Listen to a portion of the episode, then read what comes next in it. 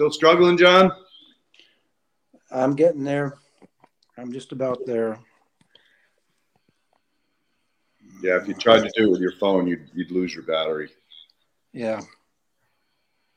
Just a second. I'm almost there. Mm.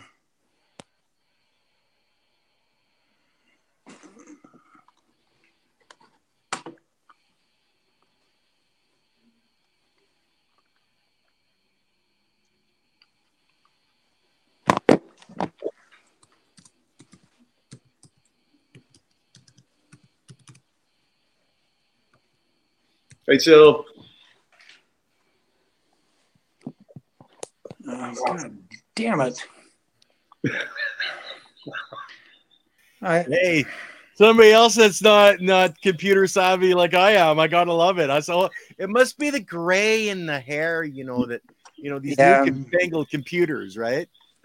absolutely. All right. I'm almost there. Hold on. Five, one, two, four, two, two. Sounds like he's trying to enter a code. Yeah, I got two two step verification on my email. Ah, There it is. Hold on. Almost there. Well, I hope everybody's uh, ready for Christmas because it's going to be here. But, um, just a quick announcement to the audience: we uh, we're going to take Christmas and New Year's off uh, on this podcast. So, uh, wish you guys all a very Merry Christmas and Happy New Year now. And, uh, we'll pick it All up right. next year. I think we're gonna have a fantastic year next year.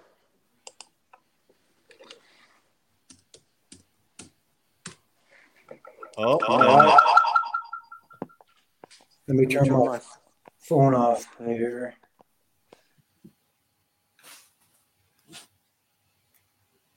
All right, you're there, my friend? Yep. Just a second. I'm just trying to get this phone to turn off so we don't have any. I, I'll I'll kick you from the studio, your phone from the studio. Now your phone's off. So now you're good to go, John. All I remember right. how, how to pronounce your name. I'm good. Thank you as always, Ken, and uh, welcome to the show, John. It's been a it's been a minute since we've actually been in face to face, other than a couple of phone calls here and there. Um, but why don't you go ahead and introduce yourself to the audience and uh, tell tell the audience how you ended up getting to this point. Excuse me, I was taking a bite of an apple. Um, well, um, I've been an artist and doing healing for pretty much all my adult life.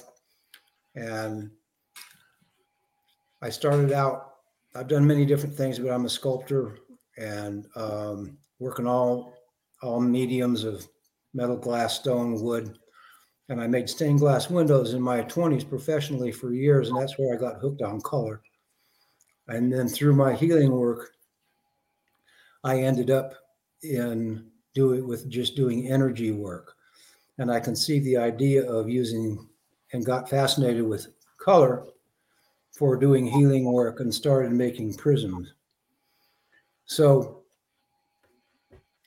I had to uh, do a lot of research to end up with the prism that I did because originally I was going to use solid glass and it, it would be impossible to make a prism that size, the size that I want out of solid glass unless you're Corning or something. So I found out that I could make water prisms and the Egyptians used water prisms and it's made like a, an aquarium. And so I epoxied the three sides together using low iron glass and um, and ended up making my my prism which is we'll have a picture of it which is eight feet long and 16 inches on the side and it's set on a stainless steel base Did you send uh, a Ken a picture of it? yes Okay, Ken, when you can, just pull it up. so from that point um, i can see well uh, there it is there's one of them Wow. So, yeah, when it when it's I'm going to use mineral oil. I used water to fill it with first when I was working on them. There, that's a long bed pickup. So that turns horizontally on its axis, and it's set on casters, so I can move it back and forth um, to focus in on the sun. Does the prism spin itself, or is it just? Yes. Yeah, Oh. you see, that's uh, you can't see it very well, but that's a bearing. That's a um, it's what what's called. It's an old school bearing. It's called a, a Babbitt bearing, and it works on a pipe within a pipe. And um, so when that's all finished and filled, the prism's going to weigh about 800 pounds, and the base is going to weigh about the same, maybe a little less. Don't know exactly for sure. So the overall project that I'm working on is um, an energetic resonant healing space that combines sacred geometry, uh, color from the sun, and frequencies with electromagnetism uh, and scalar waves as a carrying wave. And I'm combining those three things to create an energetic space that I can enter frequencies into the space for any particular or combination in particular or combinations of frequencies for any particular um, problem going on in, in the human body. And it acts through the body electric and what's called piezoelectricity uh, or magnetism. And our, our bodies, our bones are, are creating, has its own energetic field. And so our body electric automatically wants to harmonize and resonate with any energetic field it comes into. And that's why AC electricity is so is not good for us because our body does it automatically. So when a person gets inside the the the sacred geometric three-dimensional shape, then I input the frequencies into that shape for whatever the particular problem is.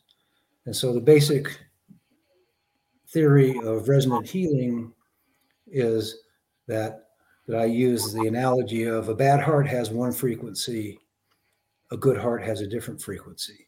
So you enter those frequencies into that copper geometric shape, and that creates an electronic an electric environment that has a biocompatible carrying wave that our bodies will resonate and harmonize with and the ultimate state of that is called entrainment and when you're when you reach entrainment then if you could see it on a, an oscilloscope then the input frequency and your frequency would be traveling exactly the same Do you actually use oscilloscope when you're doing your Uh, work? I don't have one, but I've used one before. But that's going to be part of um, the end product. After I get the pro the the project finished, then getting the science done is is my first order of business. And I made this to be mobile, so I can go to wherever the testing equipment is, and the people with all the the letters and stuff behind their name, which I don't have. Soup. yeah, which I don't have any of. so. I hear that one. So this is part one, and then I assume your geodesic dome is part two, and then what is the part three that you mentioned? Um, it'll be an electronic frequency generator and some kind of uh, MP3 player or some recording device that um, I can I can input any natural or recorded sounds in. So it could be singing bowls or you know sacred music of any kind or you know anything like that. Gotcha. So chanting or whatever. Yeah, yeah, exactly. now, uh, reeling it back up, when I first met you, I met you out in Hawaii. Uh, I was with Pauline on one of her healing journeys out there. And I remember, uh, like, your daughter introduced us because she got the connection to me and soil and energy. And and I was blown away by the project that you were working on back then. That that was the geodesic dome component of it. Um, Yeah, a, that- dodeca- a is copper dodecahedron. yeah, yeah. Is that still the same unit you're using, or did you build another one? No, that's the same one. Uh, the ancients called the dodecahedron the uh, the di- the shape of the divine of, in sacred geometry, and all of the sacred geometric shapes will take in energy, amplify it, and then project it to the very center. But the dodecahedron has particular other qualities that make it even more valuable. Can you pull up a dodecahedron, uh, Ken, when you get a chance, and also pull up uh, Buckminster's Fuller's um, geodesic dome because there's a there's a lot of unity or synchronicities to these to these. Yeah, well, a, a dodecahedron is a very simple geodesic shape in in a, in a broad sense of the word. Um, so back then you were you were at like I think kind of the beginnings of, of this journey, this this latest journey in your life, and Yeah, well, that was the dode- the dodecahedron was the first thing that I made.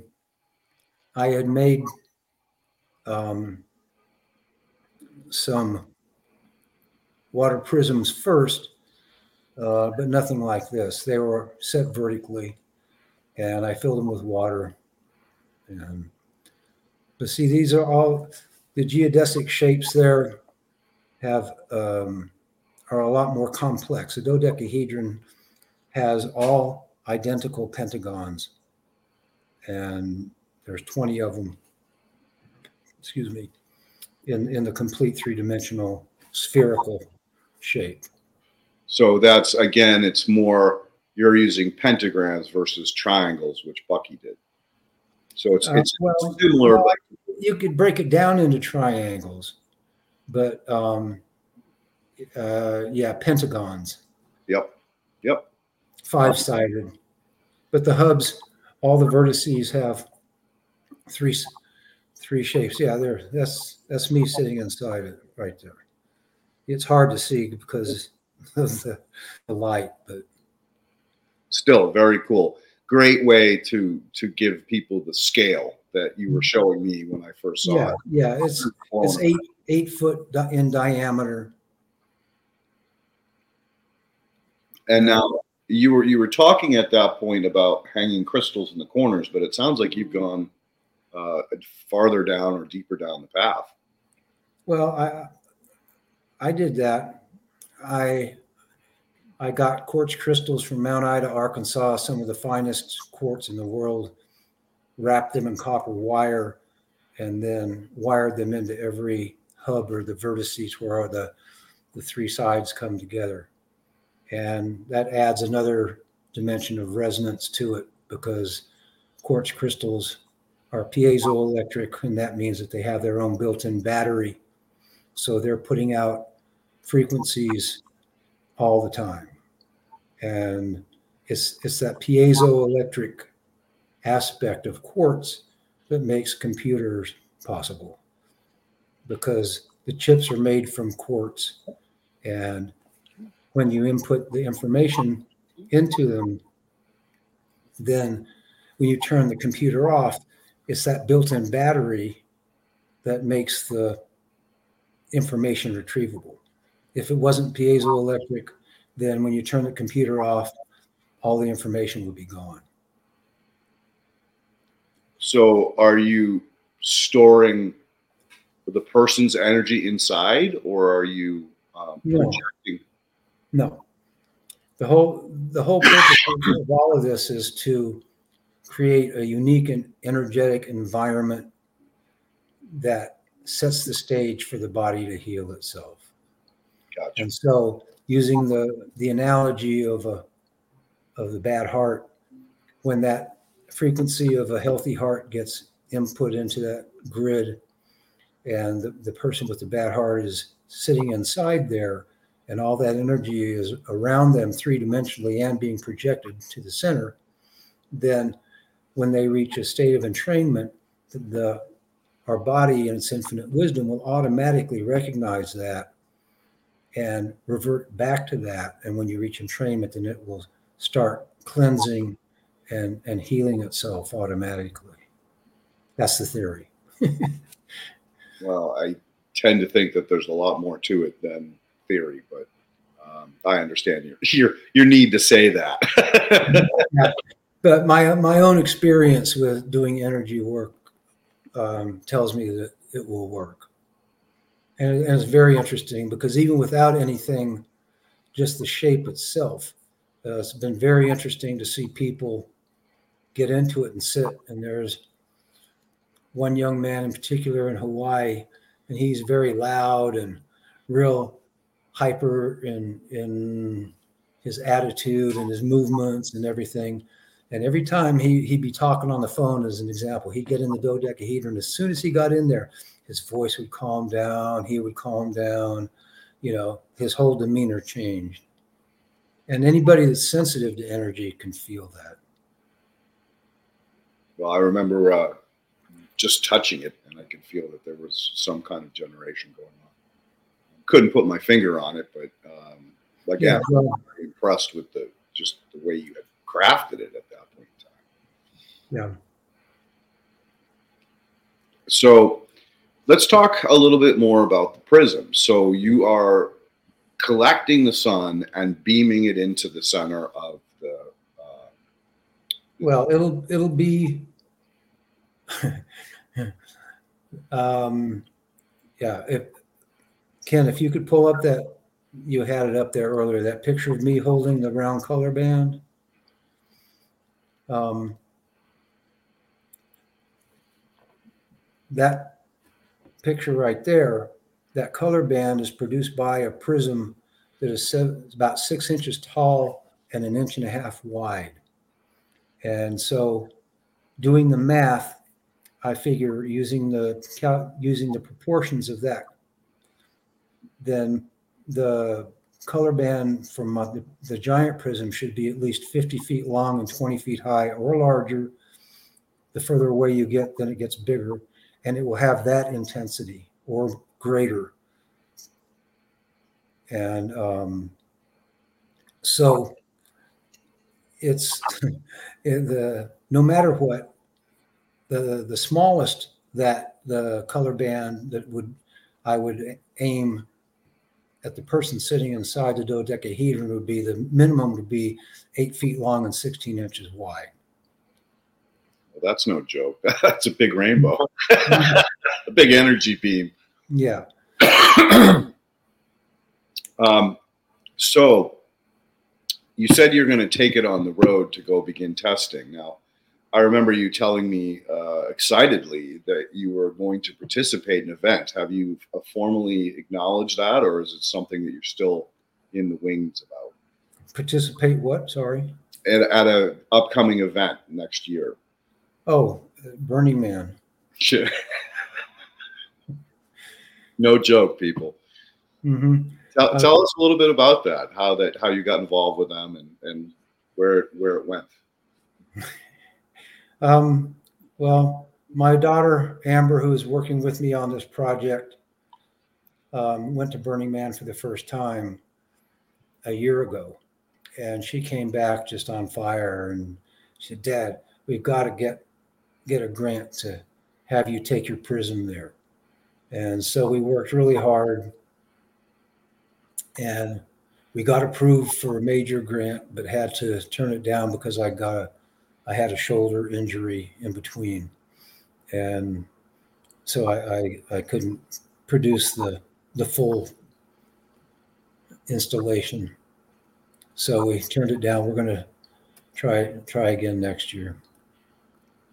I actually think that in many ways that was uh, again universal uh, energy because I, I, don't think that you would have had a the best of opportunities last year or this last past season just doing no no shit show. So, no but it's it's amazing when people see that color band even through the small prisms i had it draws people like a magnet but our body i mean it's in our dna color and and rainbows and stuff our, our dna communicates with scalar waves electromagnetism and light. That's how it communicates. Yeah, and light's light's a very interesting one. It's both a wave and a particle, so it has very very powerful. To yeah, well, and the energetic part of that for me and my project is that if you ask any physicist, they'll tell you that the the sunlight is made up of two elements. One is just the physical frequency of the light, just the color itself, physical color. But it also travels with um, the electromagnetic frequency of the color. And those two items are separate but inseparable in the light. And so that electromagnetism, the, do, the dodecahedron will take that in, plus it will be shining on the person. So it will have a combination effect, and then our bodies will react to the to the piezoelectricity of the color through the electromagnetic frequency. But the physical color itself only goes a few nanometers into our skin. But just the color itself through that and uh, visually has tremendous healing effects without it. But I don't know any other color therapist that I have ever met or heard of that uses sunlight for their work. Everybody uses incandescent bulbs or LEDs or gels or something. And so to me, they're missing the most important part because with the electromagnetism, our bones are piezoelectric, our muscles are piezoelectric. And so they will all, our whole body will resonate from the outside in and the inside out, both at the same time. That's that's what I'm talking about, and and yeah, I know I know of uh, color healing through Pauline. She was doing a lot of different uh, treatments uh, after getting the cancer diagnosis, and that was one of them was um, different lights that would flash when she was meditating on her PEMF map Mm-hmm. And, um, she would come back with a, you know, be in a, in a really wonderful mood and a, and a, and a happy place, um, even though she was, you know, deeply suffering inside. Yeah. Um, so there's some truth to that, and that again is like the difference between growing cannabis outdoors versus growing cannabis under lights. There, there definitely is a difference, and oh yeah, it hasn't really been quantified yet, but I'm sure that as things progress, that sooner or later somebody's going to test a cultivar side by side and, and really try to define. Um, that. that's that's one of the many things that I want to get vetted out with the with the science um, when I get when I get testing done. Yeah, you know, and, and what was interesting uh, a couple years back, I read an article about the, the fact that far red uh, from the sun can actually penetrate up to eight feet, I think it was, maybe it's 10 feet into the soil. And that was something that was not considered possible because of the matrix of soil itself is, you know, denies light penetration. So I can only imagine how powerful that combination of the unit itself, and then you add that sunlit um, prism rainbow on you as well, uh, the dodecahedron. so what a, what a unique combination. Now, how, how, I, I have to ask, how, how did you link those two together, or were they always in the back of your head as as two key components? No, it's it's just it was a gift. You know, it just it it came to me through the process of working on the project. And um, so that's the nature of creative process. You get in the flow and uh, things, you know, come. Yep. As a creative mind, I totally get that. It's, it's, it's like you, even if you're not a great surfer, you climb on this board and if everything is clicking, you just, just react or respond, not react, respond to the environment and yeah all these wonderful things come to fruition yeah and the the color band is really interesting because you're breaking the light down into its visible component parts and that picture of me holding that round color band uh, really changed my life because it was for the first time it gave me a visual image of what I am one trying to do.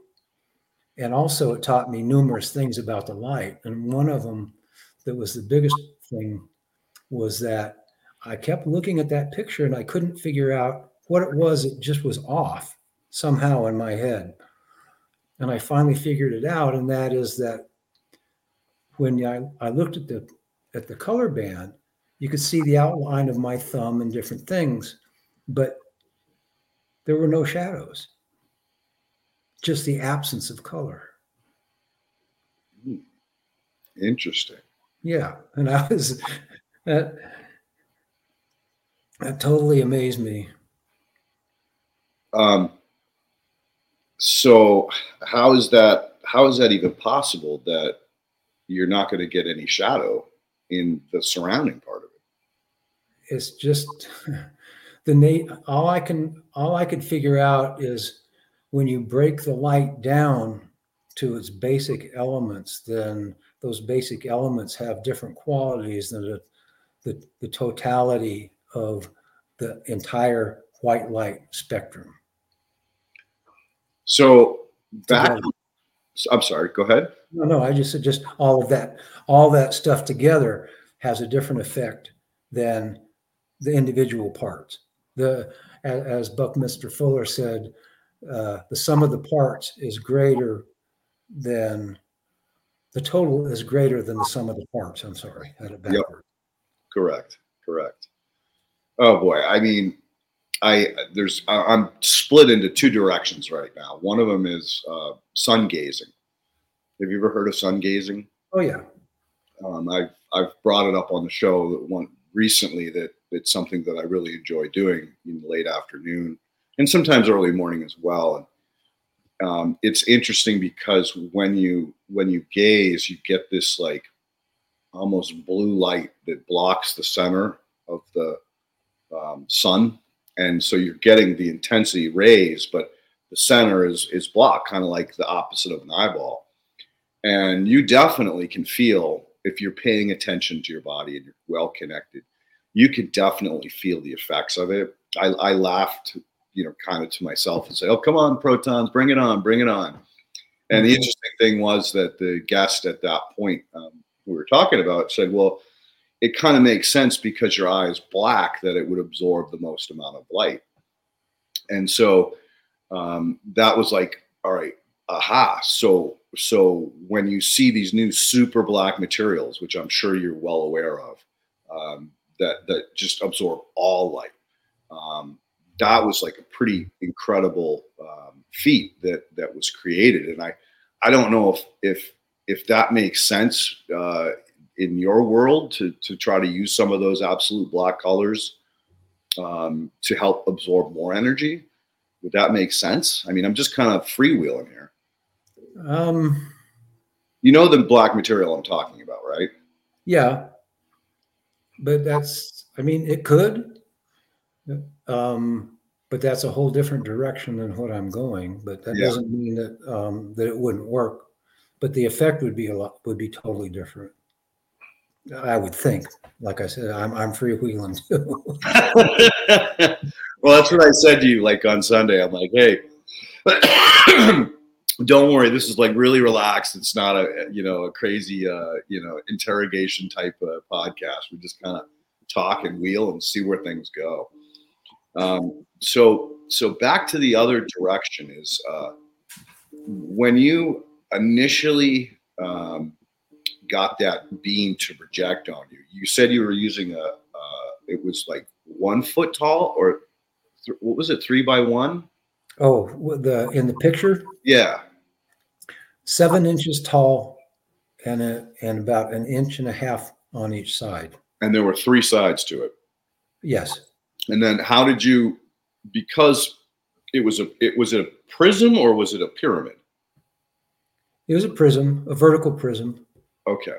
So you were able to just twist it until you got the light to focus on you because you have to use one you have to use one flat side as the collector and then it beams it into the points into the tip correct yeah well and and to achieve that i um i used a mirror to because the sun was very low on the horizon in the morning and it was taken on christmas day so we were right or very, very close to the solstice. I was going to say, wow, that's cool. And um, so uh, the angle of deflection is what it's called, uh, and it's a, a law that whatever the angle is of the sun coming into the prism is the same angle that it exits the prism. So it's a very if if the angle is real low, then the color then the color band's going to be very low too. So I put a, a mirror on the ground, and then it, it hit that and reflected up, and then I adjusted my body position to get that the color band about right where I wanted it.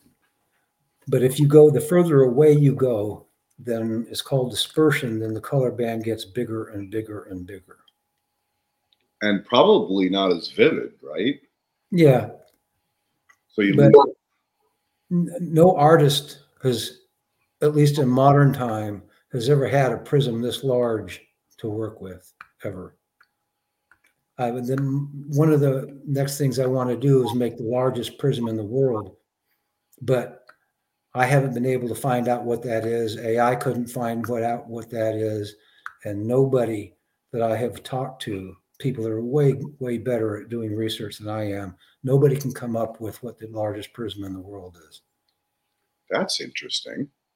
So if anybody out there is listening and you can tell me that, I would love to know. Did you look in Guinness World Book of Records? is I would think that that information. No, I didn't. But um, Ken, just for goose and giggles, if you can, Google it. Chase down the uh, World Guinness World Book of Records and see if there's a prism in there. That might be fun to see. I don't think there is. But um, yeah, prisms are, are fascinating. But one of the things that I, you know, I mean, the visible color spectrum is just what our, our apparatus of the, apparatus of our body sees. Mhm. And, you know, that's just a very, a drop in the bucket on, on the electromagnetic spectrum. And I would Yeah. tend to agree with you that we have a lot more to learn about. Oh yeah. One of the things you know that I I read this very interesting book some years ago. A friend of mine loaned me, and that's where I first ran across the, the concept that insects, um, a lot of insects see in infrared, and so they can't. A lot of insects cannot metabolize sugar. So when they fly over a field and they look down, if the plant's healthy, then it'll have a lot of sugar in the leaves and in it generally. And so when they see that frequency, they just fly on by because they know it would kill them just instinctually. and you know that's that has always been such a big uh, argument in specifically in the cannabis community that um, less so with some of the uh, plant pathologists uh, and you know some of the other science and wings but um, i've always had an understanding that there had to be a, a connection between Brix and uh, specifically uh, insect infestations like you know, we know like if the plant's really sick, it's going to attract um, these insects, and we do understand that insects are the great recycler. Uh, they're they're there to remove something that is unhealthy uh, for the consumption by other animals uh, up the food chain. So there had to have been a correlation, but again, it's been one of those things that everybody argues about and says, "Oh, that's that's BS." That you know, the, it, the insects can't see that, or they they can't smell that, or and you know so you know and another another argument was radar like they're pinging it and i'm like "Yeah, that doesn't that doesn't jive with me. It has to be it has to be something like what you're talking about where they're seeing in a different spectrum that we can't see in. Yep. what do you got here buddy? Oh, is that the article that says that the largest prism in the world was going to um, Africa and like Uh, no, this is Harvard College Univer- uh, Observatory, July 22nd, the largest single prism in the world, 33 inches in diameter and weighing 300 pounds. Yeah. let that beat yeah I, I saw that but you and so that's not very big because if it's 33 inches in diameter glass weighs 200 pounds a cubic foot. Yep. And my prism is eight feet long and a f and 16 inches on each side. Significant difference. yeah. Um, you know what? And and before we go too far deeper, the glass that you used, I had a buddy that was very into the. he was a glass similar to you. I, I, he was more of an artist. Um, he did just a lot of like mirrors and, and glass countertops and and you know some crazy installations too. But he went down the the rabbit hole of this glass they call Starfire. Have you ever Yeah, heard of that's what I use. That's just a trade name. It's it's actually it's a low iron glass. Okay. And if you ever look at plate glass on edge, and especially if it's stacked up, it has a, a green tint to it. That green is caused by iron. It's the most common contaminant of silica. And the Coke bottles, that green color in Coke bottles, that's where that comes from, is the iron contamination. So Starfire glass, it goes by a few different names, but it's all low iron glass. And when you look at on the side, like and and and with regular plate glass has that green color. Well, the low iron gl- glass has a light blue color, and it's much more optically transparent, and it doesn't block out UV rays, and so it it's it works and it's more expensive, but you know it works much better for for what I'm doing Yeah, I would, because of the optical transparency. Yeah, I would tend to believe that. Um, and then I would I would love to get um, high lead glass because that that is true optical quality glass. No no other stuff in there, but there's nobody commercially making that, and you would have to pour it, and it's a, a whole different thing. Is that what they use for the um, telescopes? Is the lead glass? No, probably they would use borosilica glass for that, Okay. and um, that's that's optical quality glass, and it also has uh, it's much stronger than regular glass, and it, it doesn't affect um, temperature change. It's much more stable than than that. So that's what um, like Corningware stuff is all made out of out of that. Pyrex, as, as an example, uh, is a borosilica glass. Interesting. Um, didn't expect to go down the ra- glass rabbit hole with you, but why not, right? Yeah. Um, yeah, I just saw that question. Yeah, glass from um, lighthouses would work. Uh,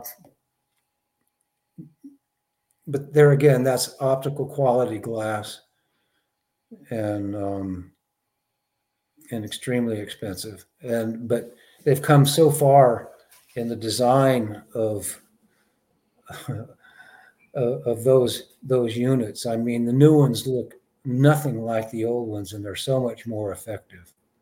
The, the lighthouses. This, this. Are you talking the glass in the lighthouse? Yeah, yeah, the glass itself. Um, and that would be the where the light shines through, not the actual reflector, the, the light source. No, the light source is different, but just the um, the lens, if you will. Yep. Um, all right. So now we've talked about the glass on the outside. What what is what is the material inside? Are you using argon or, or Mineral oil, so it's full of oil? it will be. Wow, that's going to add some weight to it. Yeah, but it doesn't weigh as much as water. Right. Right. Um, but wouldn't water would probably just be a problem because it would just algae up on the inside. Right? Yeah, exactly. It's problematic. I used water to begin with, um, but it was a vertical prism and it was open top, and so if I needed to clean it, it I could just pour it out, clean it, and and refill it. Yeah. But this one is sealed up and it's horizontal, so. But there's also mineral oil is I've got I've got so many questions, and one of the things that's I'm going to be looking into is um, mineral oil is one of the best insulators out there. Um, transformers are filled with mineral oil. And what happens is the mineral oil, they dump electricity in there, and the mineral oil keeps, it's like if it has two poles, right? It keeps the electricity from connecting. So it gathers the electricity within the mineral oil. Wow. And, yeah, and I don't know how that's going to affect the color band or if you could um, even electrify it um, physically and change or enhance the color band. I have no idea. Sounds like some fun experiments coming your way. yeah, yeah. There's plenty of things I want to experiment with. All right, so back to uh, the three pieces. We've we've talked about the prism. We've talked about the glass, the oil inside. Um, we've talked about the dodecahedron. Um, we've we've touched on on um, use of sound, whether it be like you said, singing bowls or chanting. How are you projecting that sound? Is it is it being projected inside the dome or from outside? Inside, but you won't hear anything. But the frequencies will be there, and they will have a carrying wave that is electromagnetic that makes that biocompatible with our body electric so that you can reach the state of entrainment. Okay, so you're talking about vibration? No, this this gets into the physics. Okay. And I mean, just like the light has a frequency, an electromagnetic frequency of the color, then it also, but you have the physical frequency of just the color, right? Mhm. So what I'm doing is just like with the prism, breaking it down into its basic parts with light. I'm doing kind of the same thing with sound because I am just taking the frequency of the sound without the physical aspect of the sound. So kind of like a radio wave? Yeah, I mean, in a way, a radio wave is a different um, frequency on the electromagnetic spectrum. But yes, you know, the, the short answer is yes. I'm just taking like the the vibratory, the electrical vibratory part of the sound without the physical attached to it. So how are you projecting that? Is it through uh, some kind of like capacitor or because you're not using a speaker, obviously? No, um, through a biotransducer and an amplifier, high frequency range. And um then I want to wire up the, the dodecahedron like a speaker. So it become, the dodecahedron becomes the actual vessel, the, the the vehicle for the for the sound for the other half. It's not to make any noise, but in theory, Yes. It, uh, um, yeah. The, whoops. Oh, you're still Um, there, John. You're still okay, there. can- Keep keep going. Can you see my um, my pointer on there? The Uh, dodec- yeah. Nope. I, was the that you dodec- or was that him? This is me right here, okay. right? Oh, Yeah, there. you can't see your. Yeah. you okay. see his that one pointer? is- Yep. That's all right. Yeah, the one you pointed, that's a dodecahedron. Is there? It's all identical pentagons. No, the one next to it. Five oh. sides. There. That. Yep. Go back. The two on the left-hand side. Okay. No. All right. Go up one. Oh, there you go. That's good. That's a dodecahedron, and then the one, the big one over on the right is a dodecahedron. Same thing. Yeah. So when you wire that, is it two wire or is it like 80 wire? No, I, I, I think it'll be two. I mean, nobody's done it, so you know that's something I just. But I, I've always um, I've always imagined it as a two wire system, a positive and negative, Okay. just like a speaker.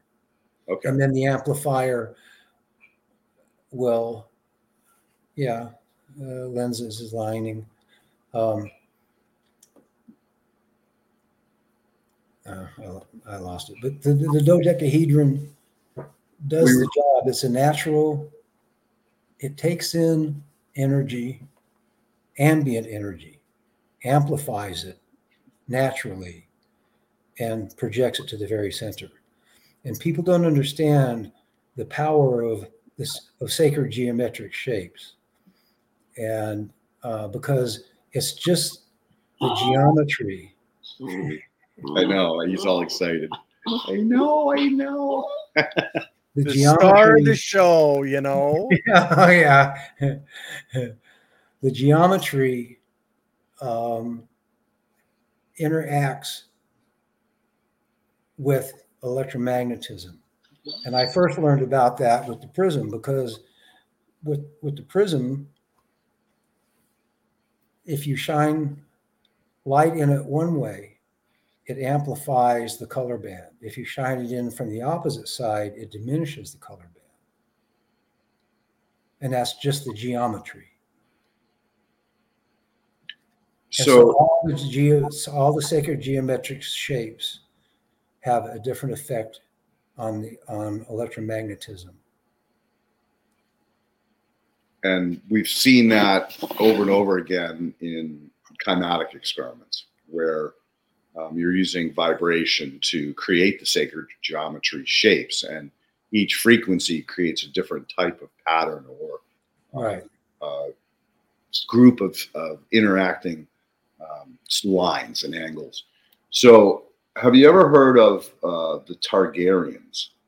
It's kind of a myth at this point in time. Um, Say the name again.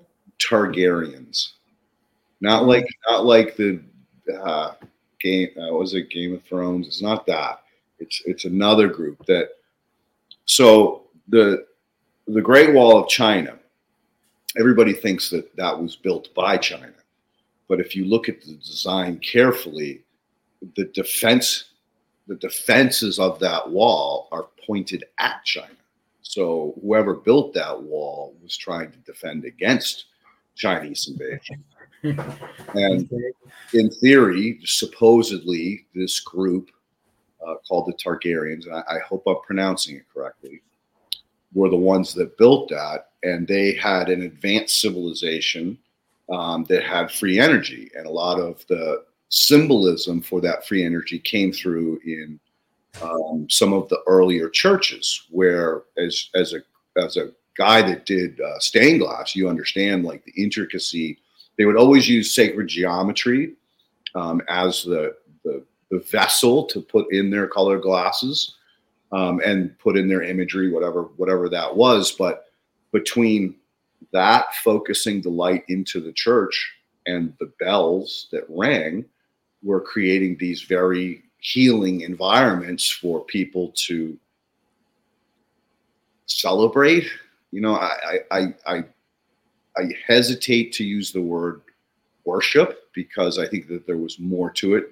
You know, especially um, back in the early days of Christianity, but um, it is thought or is believed amongst the conspiracy theorists that this this group um, the Tartarians had all of this stuff figured out, and that a lot of the stuff that the Catholic Church then created after its formation and thereon was basically exactly those components that they had created that allowed them or their civilization to advance to the point that they did um, in in both creating you know the Great Wall of China and many other um, pretty amazing archaeological uh, feats for for the time it was. You know, this was you know this was back in before the Dark Ages, man. We're, we're talking you know thousands of years ago. And another thing that kind of would indicate that this would could have or would have been possible was the the fact that everybody finally to this day and age acknowledges that history is nothing more than a group of lies uh, agreed upon. I mean, we we've been lied to our whole lives, uh, right? Right. So, you know, and again, you can get down the rabbit hole of, you know, the the banking cartel and and their power, and you know that there's city states as London and and Rome and Washington. They're all interconnected, and they basically control the whole monetary supply of the planet. Um, and it, you know, if if that is true, it only makes sense that they would not want uh, anybody to have these kinds of resources. I mean, you know, J.D. Rockefeller made it very clear that he did not want free thinking people. He wanted, you know, drones for his factories and and sure, good little slaves, complacent. Yeah, exactly, which was why he created the public school system um, to you know teach you to follow a bell, follow rules, sit in a row, be a be a fucking drone, right, or a slave, whatever you want to call it. So. Yeah anyway, I figured I'd, I'd kind of touch on that because a lot of a lot of those, you know, original healing modalities were using color and sound, and it was again, you know, I mean, look at the Tibetan monks. Um, everything was about the gong and the bowls and the bells, and um, so there, there, there, there has to be more to that than than meets the eye. Oh yeah, yeah. And also, you know, you were talking about the cathedrals. All those cathedrals were based on sacred geometry. So the building itself was channeling energy and amplifying energy. Exactly. Exactly. And you're the first person that uh, would verbally admit to me that you you believe that to be true as well. Oh, that's that's a, a well proven fact. Yeah, um, and the fact that they were wired. Um, they were all wired with with copper cables from the top to the bottom. So also kind of like what you're doing. Again, copper, not you know, not anything else. And you know, and and this is this is a great question. It was one that I was uh, hoping to to talk to you a little bit more about the difference between a Faraday cage and and what you're creating. Um, so Faraday cage and what I'm doing are two opposite ends of the spectrum. Thank you. Because a Faraday cage is meant to keep frequencies out. It, it grounds them out. And that's why the wires have to be close together and so forth. And what I'm doing is creating an, an energetic environment that combines the magnetism, the light, and the frequencies and so you're you would be in a total unique energetic environment that you're not going to find anywhere else i mean the closest thing would be um, like the shamans of old or today would seek out what they call power spots right Layla. and a power spot is basically an upwelling of of energy from a place and it could be a crossing of ley lines or it could be um, mineral deposits. You know, it can be many things, but it's a high energy spot. And um, so when you enter that, then the body does what it does and it wants to harmonize and vibrate at that level. And when it becomes entrained, then your consciousness changes and you go into a whole different state of consciousness. I'd just like to throw something else in there because that's something that relates to bees. Um, a, a, swarm of bees, when they're looking for a hive, actually will look for those upwellings of energy forms, and they will actually build their beehive uh, around that if they can, because that's extra energy coming up into the hive. Just to let you know. Well, but that's the same thing that the, the churches have all done too forever. You know, they, they'll go into a country and find you know a sacred space and then build their church on top of it it's uh we had a gentleman um i think ken you might have been on present uh the gentleman uh the the german guy i forget his name very difficult to pronounce he makes those energy pendants and he talked about these deep earth energy wells uh, that that create the ley lines, or to some degree create the, the ley lines. Yeah, he does. Uh, um, the the wires uh, up underground. I, yep. I, do remember the show. Right, he's remember his name. He was a dowser. He also created these little, like if you had an energy line coming through your, say, middle of your bedroom, he would create a pendant that you put on the wall that would help bounce that out of the bedroom and away from you, um, so that you didn't pick up the the negative energy because there are positive and negative versions of these this energy source. Sure. Um, the, the, the, original guy that I knew of that, that, was doing things like that, making pendants and using sacred geometric shapes, was a guy named Patrick Flanagan. And that was back in the 70s. And he was the first one that I knew of that came up with sacred geometric pendants. And um, and it was that changed my whole whole concept of of that stuff too because it was flat, right? But it was just there again. It was just the geometry that made it work. And then you get into Oregon, or, Oregon, Orgone boxes. Yeah, yeah. Can you speak a little bit about that? Because that's a whole nother like. Yeah, well, you're collecting energy. It's an energy accumulator, and it works on the principle of uh, conductors and insulators and, and layers. Tinfoil hats. I like I like the copper pyramid hats myself. I don't know if you if you remember there was uh, the black guy on uh, I think it was Sesame Street, and uh, and he had a copper pyramid hat. I forgot about that, man that was a weird show for our kids as, at that time and day. Yeah. It was really weird. You know, but one time I had some friends that were very sensitive talking about um, Faraday cages and stuff like that. And they came to me and asked me um, to help them because they, they couldn't sleep very well.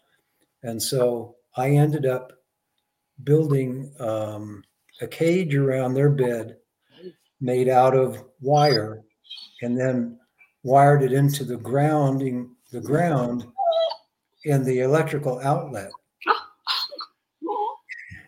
And he just wants to play. After I did that, they slept really well. And so I was just draining the, the, the electronic smog out of the air through the ground and returning it to the earth. I know, Poe. I know you're excited. It's okay. It's okay. He's really stealing the show today. He's usually not like this. I think he feels your energy. Looks like he's feeling your energy to me. well, yeah. You know, I get excited talking about this stuff. Um, so let's talk about the Oregon. Have you ever played with any of that stuff? No, I studied it and I understand how it works, but I've never like really played with it. Um, yeah, I just wonder how, because I think what you're doing is something similar, because those are healing tools like yours.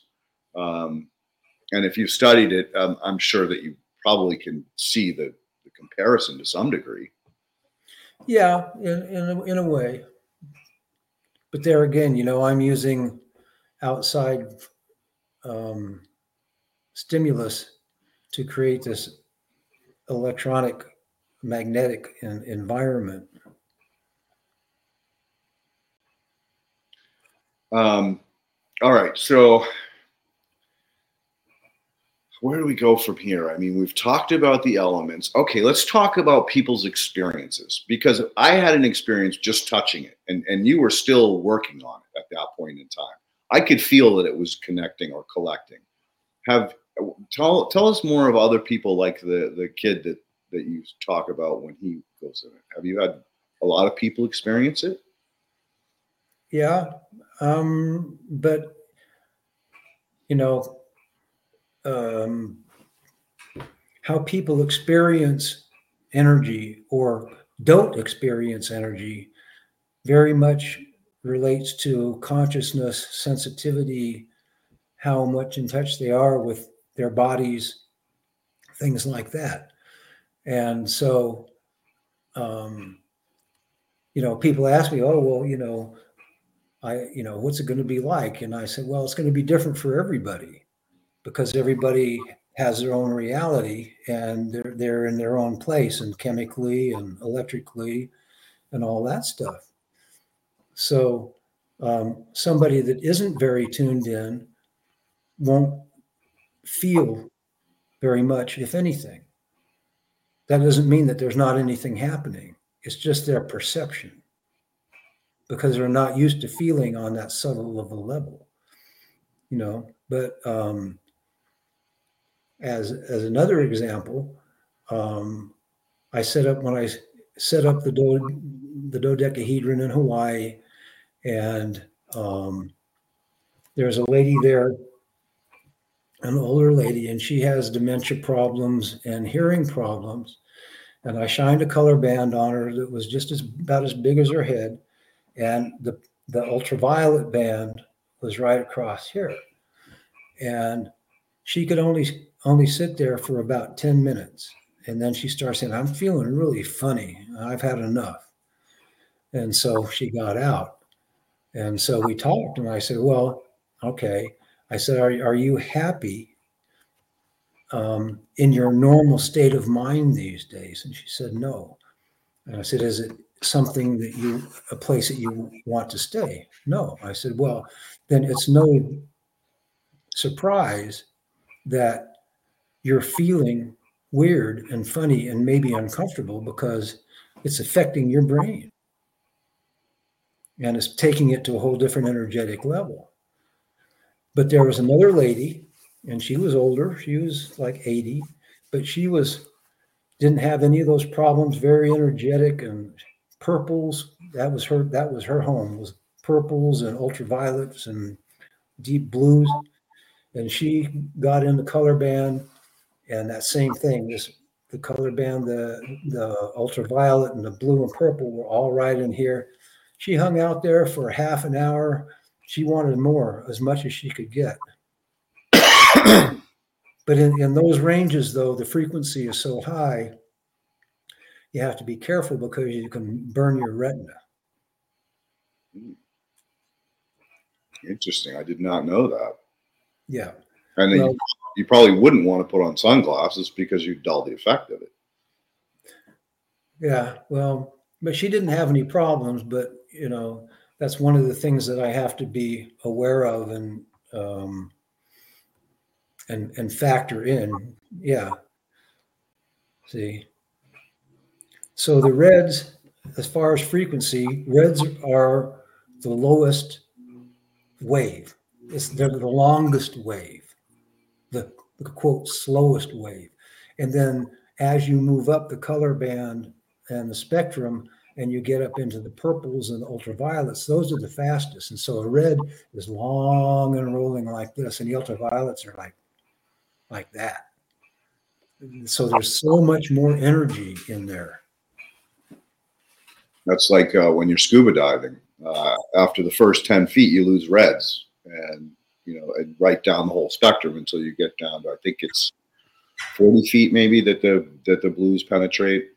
Um, I, it's been a, it's been a minute since I uh, did my uh, scuba diving work, but yeah, that was always an interesting thing in, in my mind was that these waves, uh, both long and short, have different penetration levels in, in the aquatic ecosystem or into the water.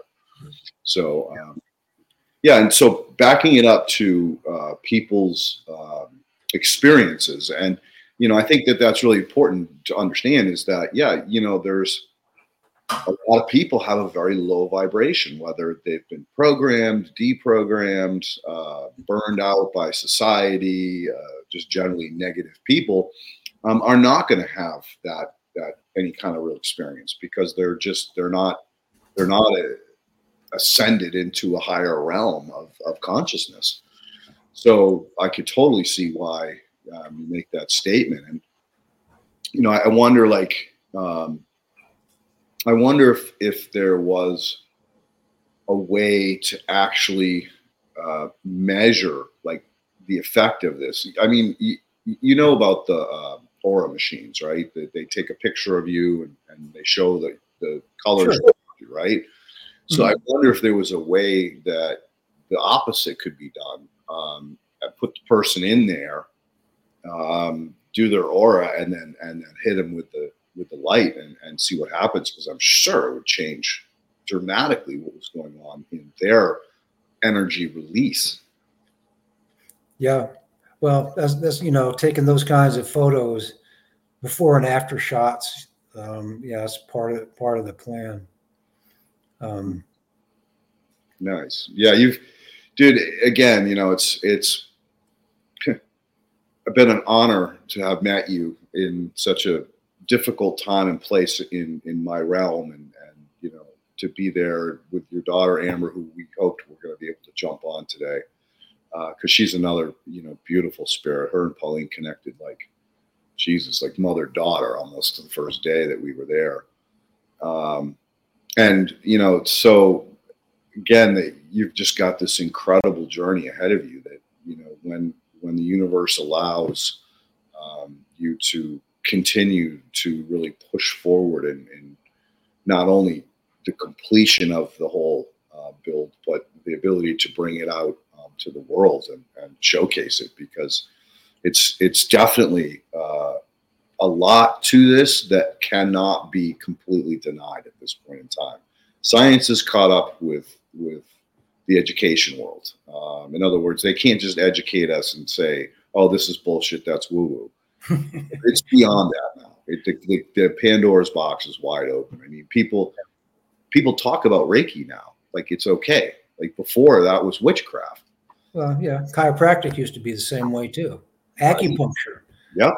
Yep. Know, Which I mean, I remember when the first films in the 50s came out of the Chinese doing operations without any anesthetic and just using acupuncture. And in this country, it's like, oh, that could never be. That's impossible. That's all doctored. That's BS. You know, no, no, no, impossible. And look where we are today dude, man, I I don't know if you knew this, but I when I first got to know Pauline, I I had a back surgery in 01.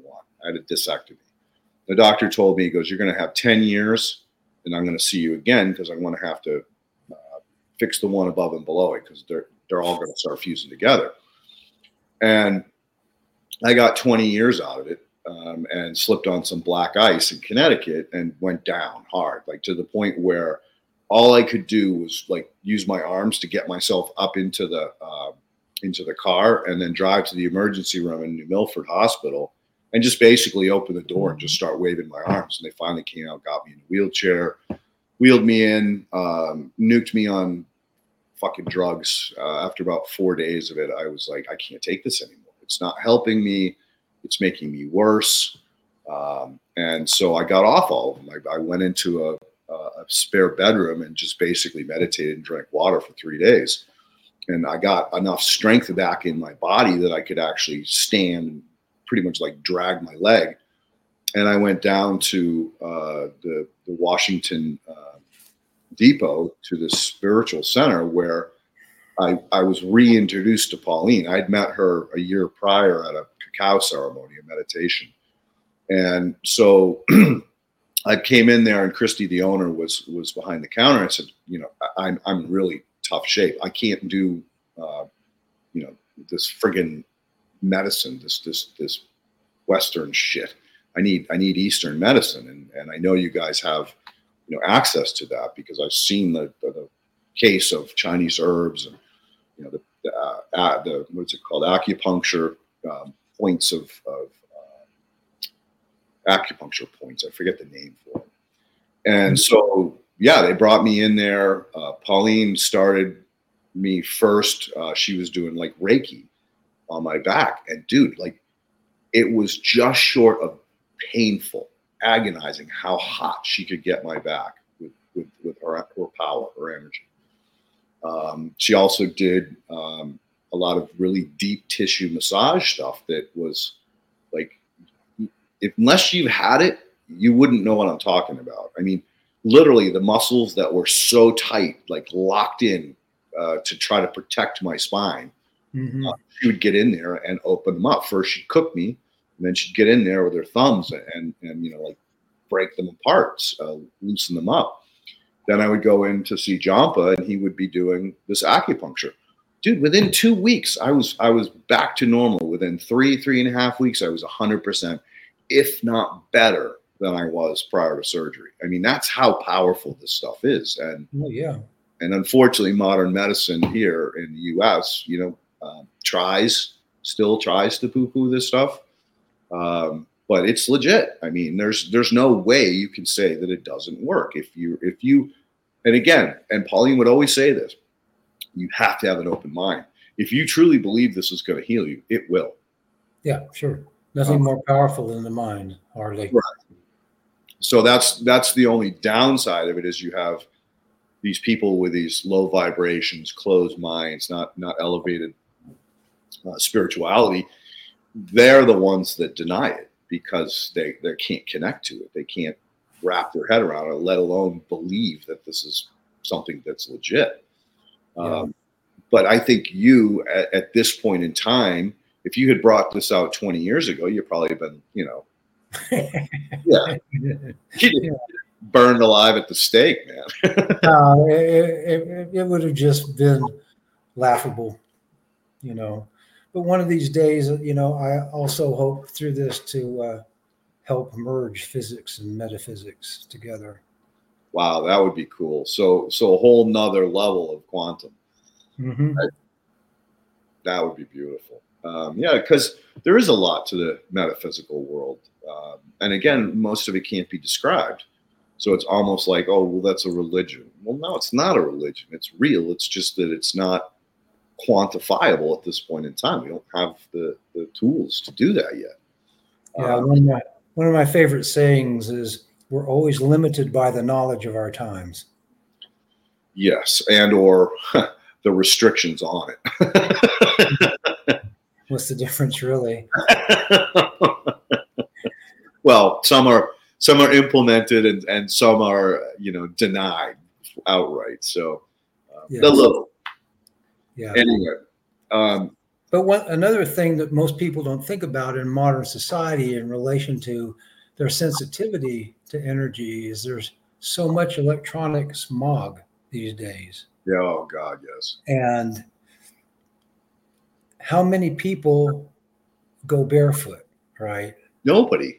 We're always insulated from the ground through rubber soled shoes.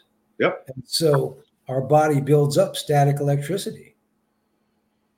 And that totally, you know, confuses the body. Yeah. And therefore the mind. No, I uh, I'm a big proponent of grounding. As I, I've told people, like even in New England, I'm like, dude, go to the beach, get some sand, bring it down into your basement, put it on the concrete floor, take your fucking shoes off, and put your feet in the sand. It will work. It will help you. Mhm. And you know, I don't. I just people either get it or they don't, and you, Yeah.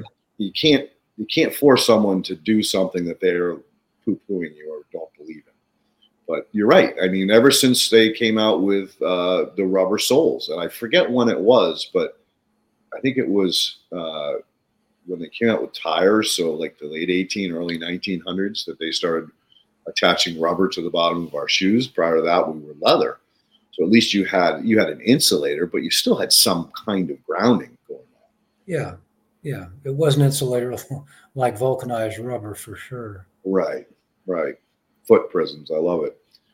Um, all right. So you've you've explained a couple of different um, experiences. Have you had anybody like come out of there just like aha, like I feel like unbelievable, or Oh yeah, the lady I told you about that liked the, the, the sat in that that purple that ultraviolet band for you know 30 minutes 45 minutes. And she came out and she was just like i feel so good you know? But the other lady you know 10 minutes 15 minutes and she's like oh man i, I just feel so weird. But because she had serious problems and uh, probably exposing them to her yeah neurology. So, but I mean, you know, when I got in the, into the into the dodecahedron, I for me because I, I've done body work my whole life, um, and I'm really sensitive to energy. When I'm working on people, when they get a release, my body jumps, and um, I, I called it the shredder. I mean, when I went in there, I mean, it was phenomenally powerful for me. But that's it. It, it all depends on the person. Um, some people feel a little, some people feel a lot, some people don't feel anything. But you know, it's that way with everything, right? And, Um, and people's reactions. It works for some, but not for others. So you in the past you've done healing work. Was it, was it sound? Was it energy? Was it Reiki? What what, what type of uh, work were you doing, practicing? It started out when I was 15. I started working on people doing massage work. Didn't know what I was doing. I had a a friend that was his back was killing him, and so I said, "Well, I've heard about massage. I don't know. I'll see. You know, I'll I'll, I'll try. I don't know. Totally don't know anything about it, but that's how I started. And then over the years, it gradually morphed into just doing energy work and I went through all kinds of, but I don't have any professional training in anything except life. And, um, but, you know, it boils down to being able to open up, set your brain aside, and let the energy flow through you.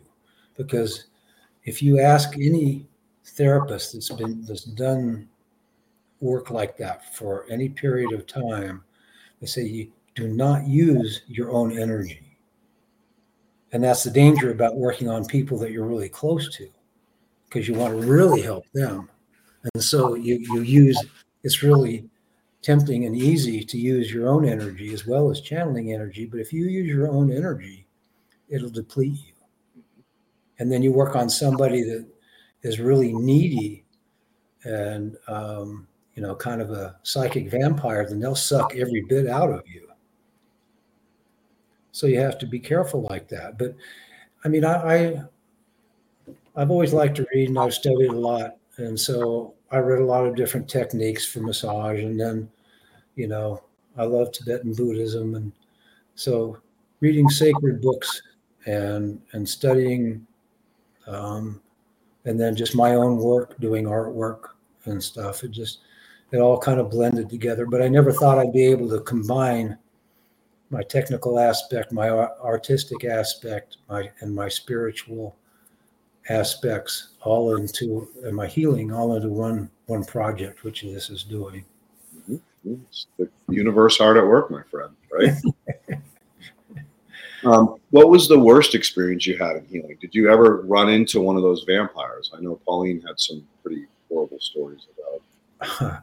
Her I'd say the the best illustration of that was uh, I was teaching a class to some friends on energy work and protection, and especially women, and especially young women. Very seldom do they consider psychic protection, or at least this is many years ago.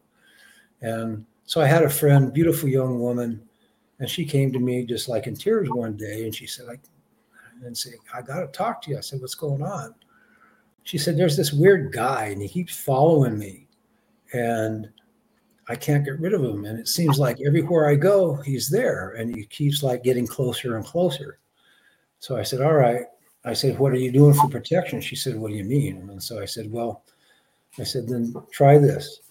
I said, The next time you see him and you feel threatened, then stop and surround yourself first with white light and then picture that with like mercury a mercurial coating on it. Because those kinds of energies do not like to see themselves. So do that and stay inside that and you'll be safe and then let me know what happens so she called me about a week later all excited and i said oh, calm down tell me what happened she said well i was walking down the street four lanes And she said, That guy saw me and he immediately started walking towards me. Didn't care about cars or anything, you know, just like beeline. And so I said, Okay, then what happened? She said, I remember what you said and I did that. And as soon as I got done visualizing that mercurial coating, he stopped, then his tracks, turned around, walked the other way, and I haven't seen him since.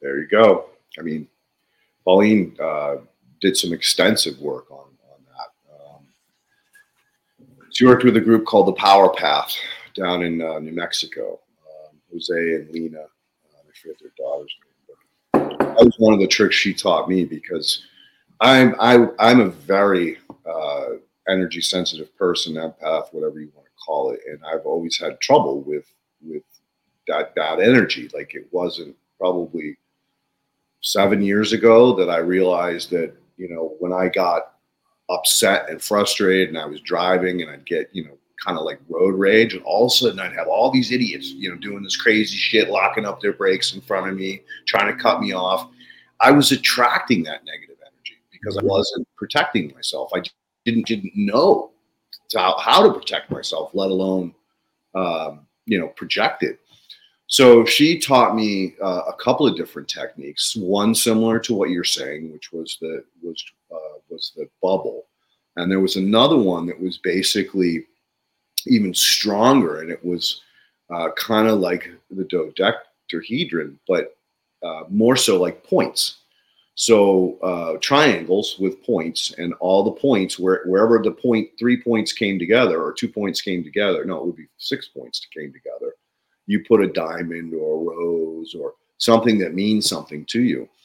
And I was uh, traveling in a place that I probably shouldn't have been traveling, and I had things that I probably shouldn't have had with me. Um, and I practiced it um, before I, I got involved or got on board, so to say. And sure shit, I, I had no issues. Never, nobody looked at me sideways. Uh, it was like I didn't exist.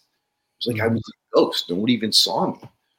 Um, so I, I understand the power of it. And and yeah, to the audience out there, I mean, look into this stuff. Look look into the power path. Um, and and there's all kinds of papers and and you know courses, some online, some you can do in person. But there's a lot to this. And if you are a sensitive or energetic being, a high vibration being, you are going to be subject to these uh, vampires, these predatory uh, low vibration people because they want to steal your light. They see you, they see your energy, they feel your energy, and they want it. They're attracted to it. You're attracted to it like a freaking, you know, metal on a magnet. Yeah. Well, and it's not just physical beings either, you know. I mean, the universe, the multiverse is a big place, and what we see is so small of a part of it. Um, but yeah, doing doing work, I've I've dislodged some very dark things out of people. They're not me, but the you know channeling the energy and um, seeing some amazing things. Yeah, that that this round that we're talking about is pretty crazy. Uh, yeah, you know they, they say, oh, you know, oh, you're exercising demons. The, the, there's something to that shit, man. There's definitely something to that. And, yep. you know, thought forms, beings out there fed by thoughts on an energetic level, energetic beings. Yep, that's for sure.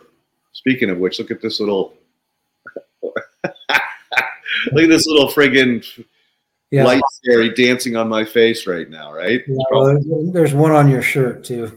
It's Pauline. Hi, sweetie, wherever you are. Um, all right, so we're getting close to the part uh, where I like to give the audience a chance to ask their questions. Is there anything else that you wanted to follow up in? Uh, you know, something that we touched on that maybe you wanted to expand a little bit more and didn't get the chance um, to? Well, I mean, um, we have a website, and um, this it mostly deals with the prism and we and my daughter and I created it for our submission to Burning Man, but we're going to be adding to it and and populating it with um, more of the whole project as time goes on. So if you want to know more, you can look on there. Although you've probably heard most of it now, um, but there'll be there's other other explanations and uh, information on the science aspect of of energy and frequencies and different things like that. So when do you hope to be on the road with it? I don't know. I thought I would have been done quite a while ago. I've been working on it for years. And um, so it was just a matter of getting a, a, good enough paying job at this point to save the money to uh, finish it out. So it's hard to say. I thought I would be a lot further down the road at this point than I am. So did you get the grant for this year's Burning Man? Didn't apply for this this year because um, just too much going on. And Burning Man has very stringent requirements. And um, so my daughter and I both agreed that it would be best just to not apply this year, but we're going to do it for sure next year. Got you. So you're just going to stay focused this year, push it along as far as you can, um, and then apply next year, which forces you to have a deadline. Like you're you have to be done by that time. So then it gives you the money to do it, which makes sense. Well, but they only give you money for materials. They don't give you any money for time. So you have you have to have enough money saved to be able to take the time to produce your installation. Go figure, right? and um, but yeah, there's so many applications to what I'm doing. You know, one of the things, um, one of my theories is that uh, the first prisms I made were vertical, and so the color band follows the orientation of the prism. If the prism's vertical, the color band will be vertical. If the prism's horizontal, the color band will be horizontal. And each of those has different applications for healing. And one of the things that I did with the very first one that I made, because it was pretty good size, um, when I finally got it to work, um, I would lay down or sit on the floor and then and and so this is one of the, my theories and then let i'd sit below the red and even though we don't see the near red, the far red, the infrared, the energy is still there. Those frequencies are still there. And our body will and our body electric responds to those. So start a person out like that, and then it takes about 30 or 40 minutes for it with the circadian rhythm of the planet spinning on its axis for the entire color band to go over your body. And so by doing that, starting with the, with the red and going up to the ultraviolets, then my theory is that that will, if the person is is clean enough, open enough, you know, focused and all that, it can have the effect of resetting our body electric to kind of factory settings and affecting the DNA. And um, also tying our energy into the cosmos because that ties you into the spinning of the earth on its axis which is the circadian rhythm of our planet which ties you into the energies of, of the whole universe. You know you, when you were saying that what came to my mind was uh, you know like uh, any spinning wheel right if you if you put the prism on a spinning wheel and was able to put it, you know, a clear one, obviously, and focus it on the sun and spun it, you'd be getting all of that moving uh, constantly. So you're you're instead of waiting for the for the all the different spectrums to get to you, you would be getting them all at once. Yeah, but having it But one of the big points of what I was talking about is having that those colors wash over your body in proper order of color and, and uh, frequency in harmony with the planet in a, in the spinning of the axis. Letting it magnetically, energetically, that is phenomenally powerful. there you go. Just letting letting nature do its thing. Yeah, exactly. You know, and that's the and that's a major aspect that I think that will help reset. You know, because our bodies respond to that, and I mean that's that's at, at the deepest level, instinctual, atomic, you know, molecular, quantum level. And that's the thing. What I'm doing is dealing. That's the that's the realm that I'm dealing with.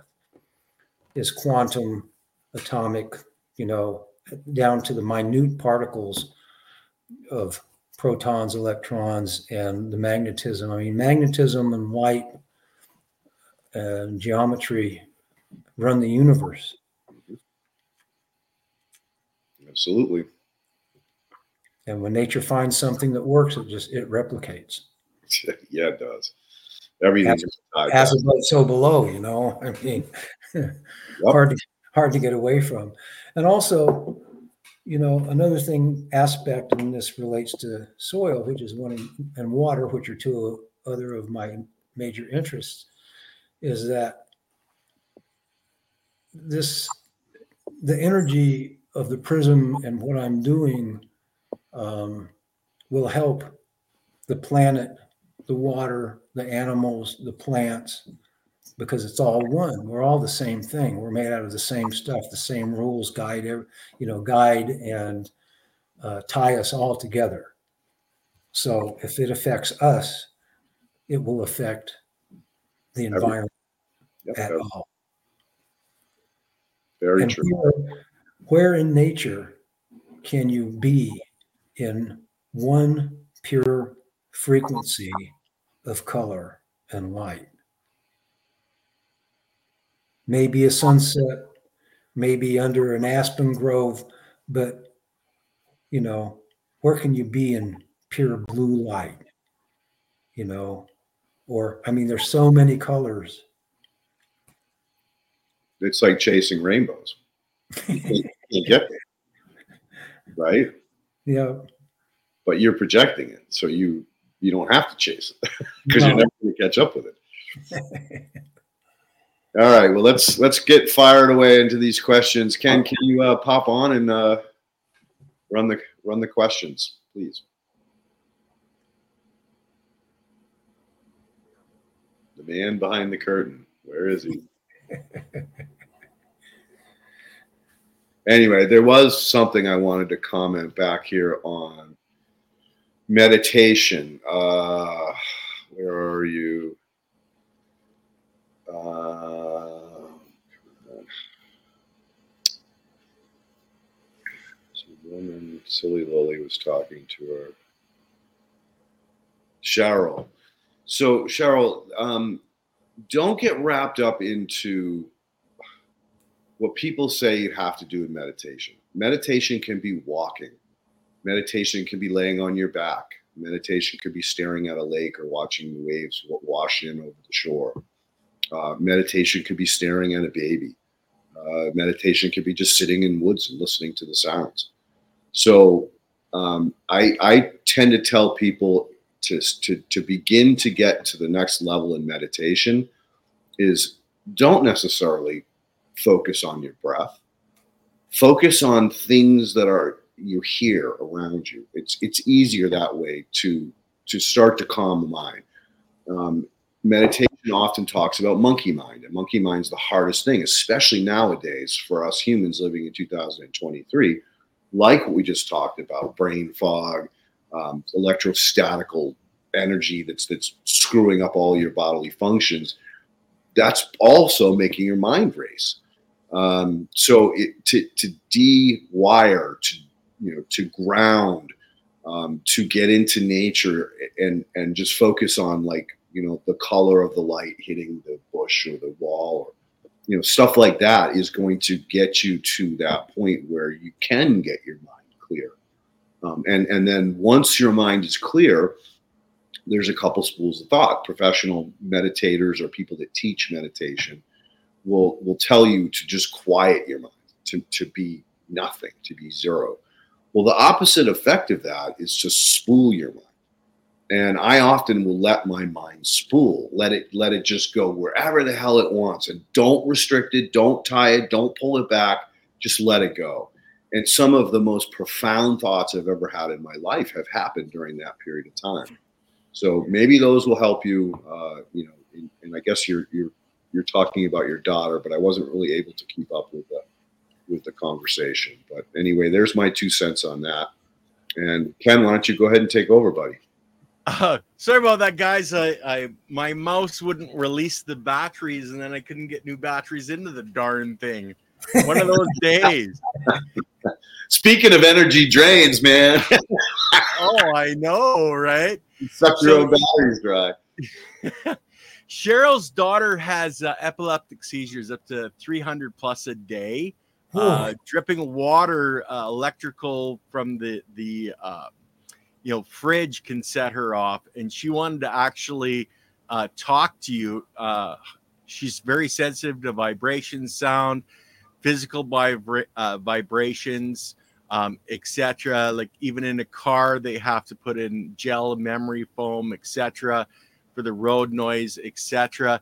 Have you dealt with anyone that's had those types of uh, issues uh, in the past?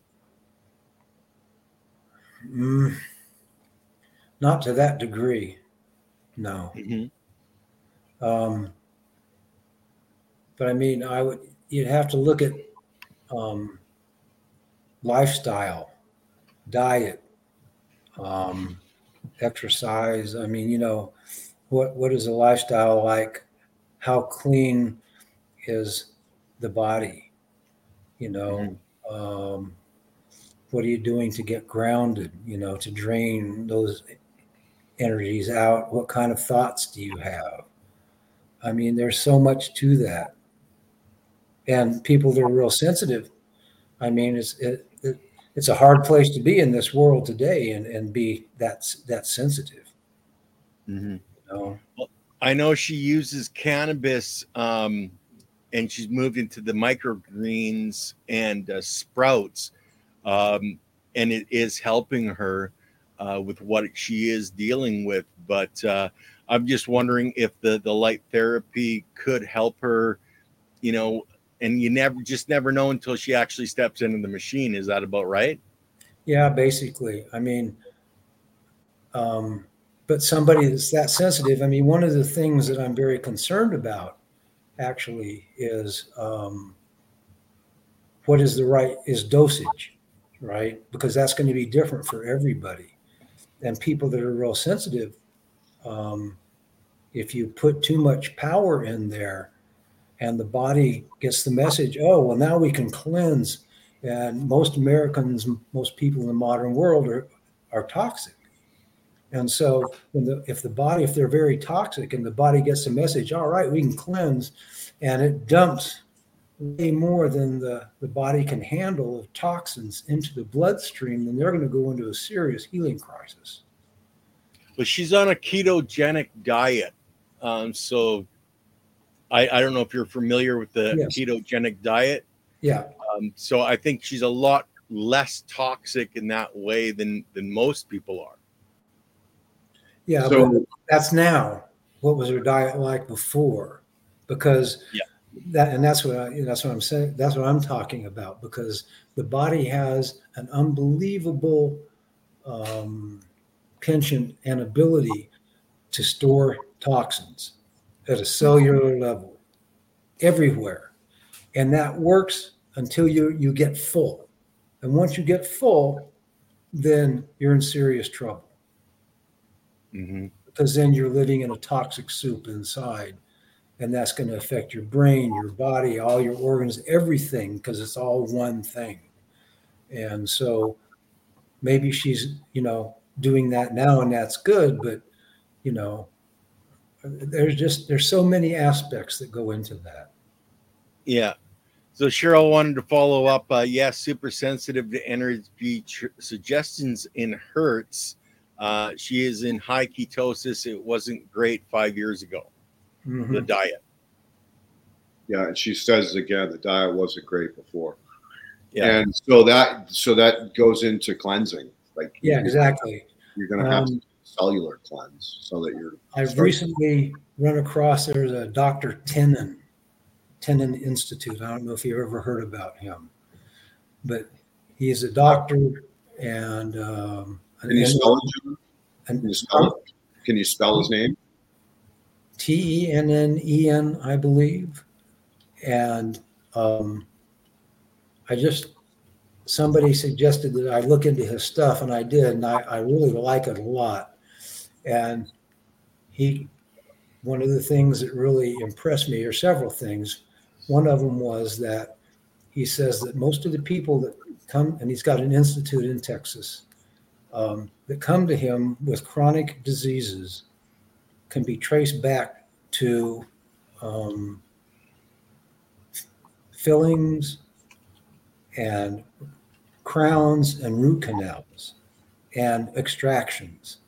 He says the only place in medicine that I know that the, the doctors believe it's okay to leave dead tissue in the body is dentistry. And he he studied elect, the electrical circuitry in the body and relates it to acupuncture. But he says the reason that the teeth are so important is because the body is a, has a giant battery. Our muscles are a stacked battery, and so when you, for instance, when you exercise, then you generate power, and that recharges your your battery.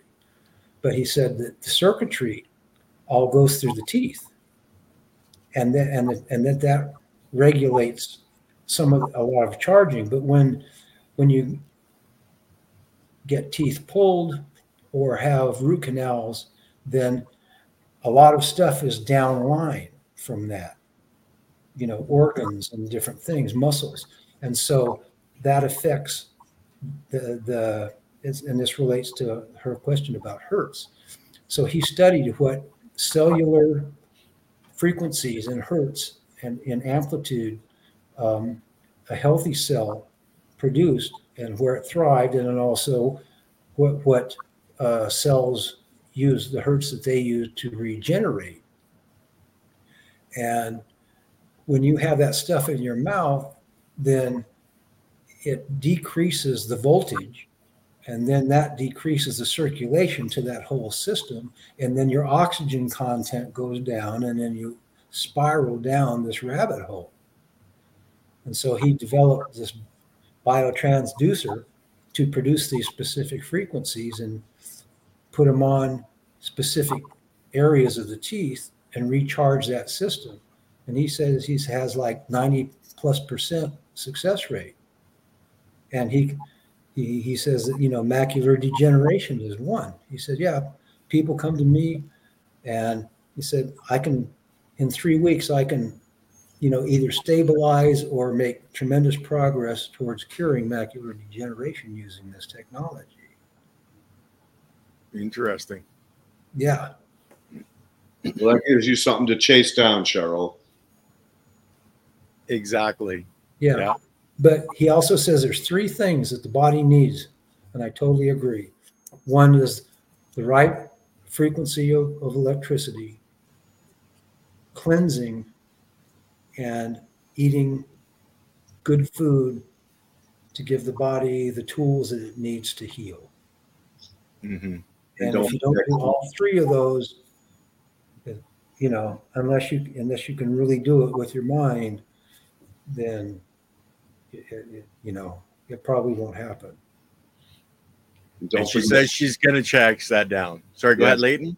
I said, don't forget clean water too. That's another real big issue at this point in time. Oh yeah, absolutely. You're going to borrow out, remineralize it after, so you're not stripping your body.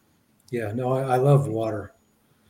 You know, it's a liquid crystal, um, and yeah, you know, electrically charged water, Willard water, or you know, structured water, huge, huge in in, in cleansing and health. Mhm. and living water, you know, spring water, you know, just like living soil. I mean, uh, you know, it, it all boils down to the same stuff for everything Mhm. that gives Mhm. life on this planet. Exactly right. Go ahead, Ken. Okay, so Stefan Burns had a, a, a the full uh, Faraday cage part, but he also had biofield harmonizer. So is that what the the uh, and I can't pronounce it the hedron uh, is basically set up to be? Uh, in a way, hmm but mostly it i mean it does that but it sets the stage it would set the stage um,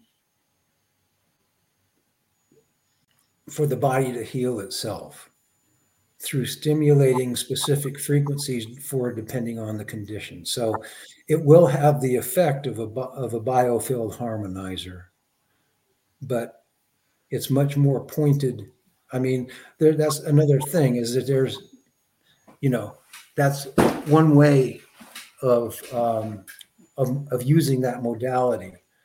Uh, but i also look at that that modality just like i look at soil and plants and that is you know um, in soil if you have all the nutrients there and they're well composted and everything you need for growth in a plant then the plant goes through all the stages of growth and development. And as it does that, then the needs of, of those nutritional needs change along the way. So, but also the, you have to have the electrical part, you know, you have to have the right magnetism to, uh, you know, get the cationic bond, which helps in with the uptake of, those nutrients, things like that. And so I look at the body as the same way. I mean, you know, using specific focuses for therapies is one thing, but if you enter um, a general frequency spread with the right amplitude, then uh, just like the plant, you know, the, the body, in my opinion, will uptake what it needs for whatever you know you're working on and and and the rest is just out there and it doesn't affect it. So there's there's different ways of looking at it and approaching it um but yeah it's it and yeah the short answer to that question is yes it will have that it could have that effect but there again that depends on the person Mm-hmm. you know a lot of people may unless they have a lifestyle change you know they get in there they'll feel good for a day or however or whatever period of time you know a week i don't know depends on the person and if they don't make any changes then they'll be right back where they started hmm So this one's kind of a, a out of left way, but what makes geometry sacred? Do we have an explanation? Smiley. well there's there's a there's geometry and then there's sacred geometry. And in mathematics there's what they call the five platonic solids. And those are the building blocks that all nature is built upon is those geometric shapes. And those are the ones that are sacred geomet- that are sacred geometry and it's those geometric shapes that interact magnetically with the universe Mhm. and they have different effects and stuff just like uh the golden mean of a of a four-sided pyramid you know that's another sacred geometric shape and um so yeah that it and that's what makes those shapes sacred quote is that they take it to a different almost metaphysical level energetically magnetically you know Mhm. i don't know if it's a very Think clear- about it as the foundation of everything. Yeah. Right? It's the foundation of everything. If you and, Yeah, these, all, all physical matter Yep. and and these patterns repeat themselves over and over and over again. everywhere everywhere you know micro to macro Yep. You got it. Yeah. Nature abhors a, a straight line and straight angles. She doesn't like it. Uh, to a So- point. yeah, silly Lily had uh, would closing your eyes make a difference, safer, and yet some light would penetrate. And we'll we'll bring up this picture uh, of you here. You've got the the full face of light with your eyes closed. Does it matter if your eyes are open or closed? Um, it would, um, depending, but that picture is of the woman that I said could only stay in in there for like ten minutes. And um, th- as I said, the physical aspect of the light coming into the retina has phenomenal healing properties, and th- that physical light penetrates jo- though just a few nanometers into our skin. But the electromagnetic frequency of the light goes all the way to the bone and interacts electrically with the bone and the muscles. Our bones are piezoelectric you know and that's what's putting out our energy field our aura all the time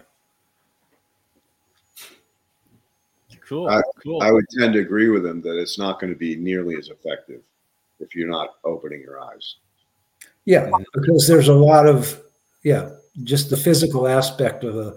I mean, if if that wasn't the case, then color therapy, as people are practicing it, for the most part, would not work. Mhm. So then she had another question. Have you created smaller prisms that are available for us or for use? Sorry. Well, I mean, I, I could.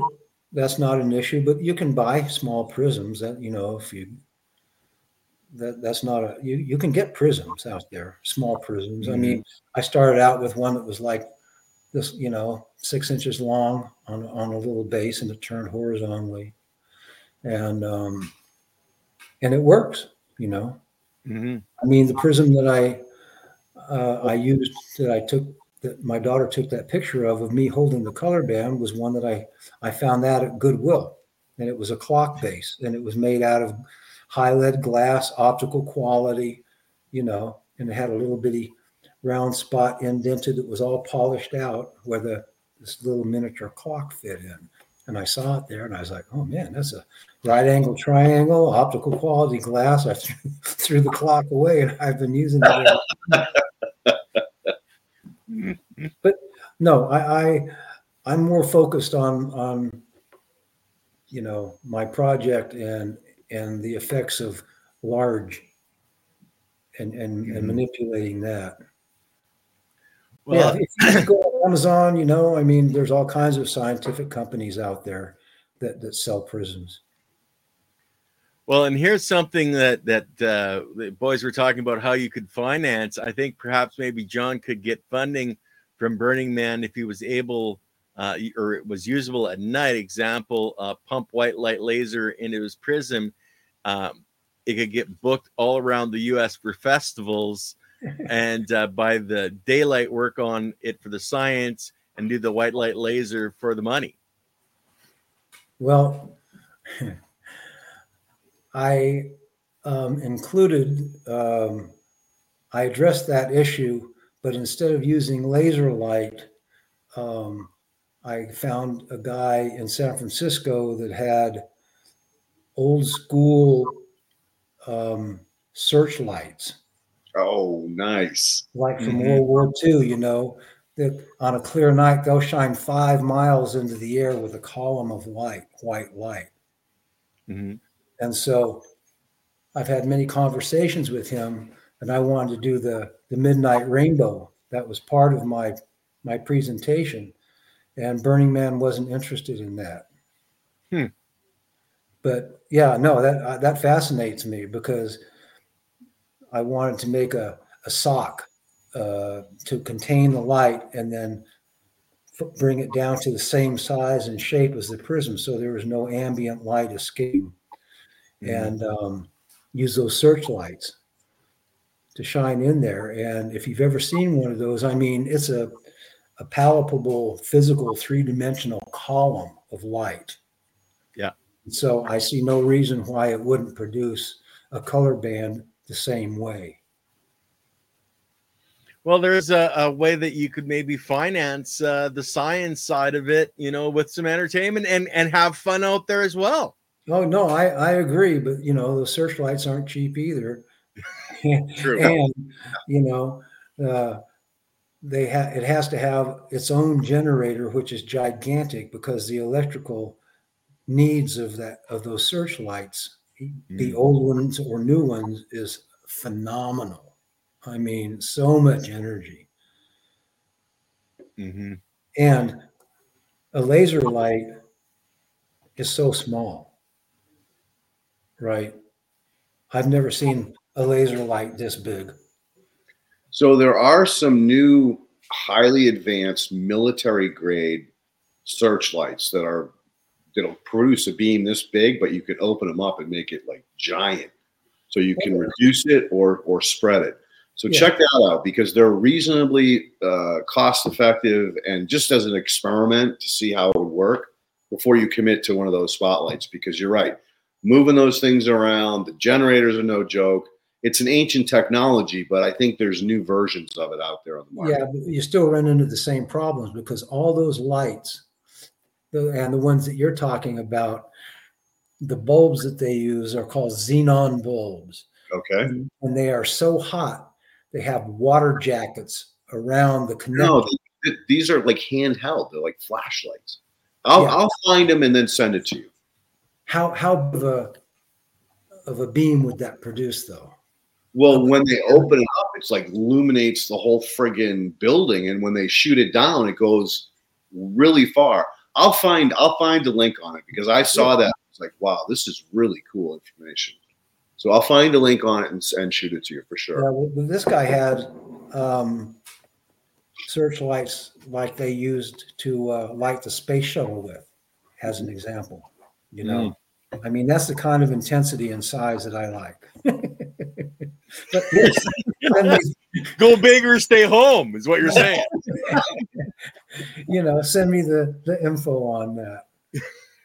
I will. I, and again, it was it was very affordable. So Mhm. nothing like that. No, Thank I you. wish I wish I had more money to to do some of this stuff, but unfortunately, I spent all my savings getting this far, and so now I've got to go back to work. And that's Mhm. Nobody wants to hire a seventy four year old guy, you know. I hear that, brother. Mhm. No, and we don't have the energy we used to either. Yeah. No, not quite as much. Well, that's it for the questions. Other than I know that Cheryl, I'm going to hook you up with Cheryl on the the back end because I'm sure she wants to talk to you more about uh, her daughter Haley and what's going on with her to see if this could be a benefit to uh, what's going on. Sure. Cool. Well, listen, I really appreciate all the time uh, that you donated to us today, John. Thank you for coming on and sharing um, your message on this technology, which, you know, again, since the day I met you, I was like, wow, this is just amazing.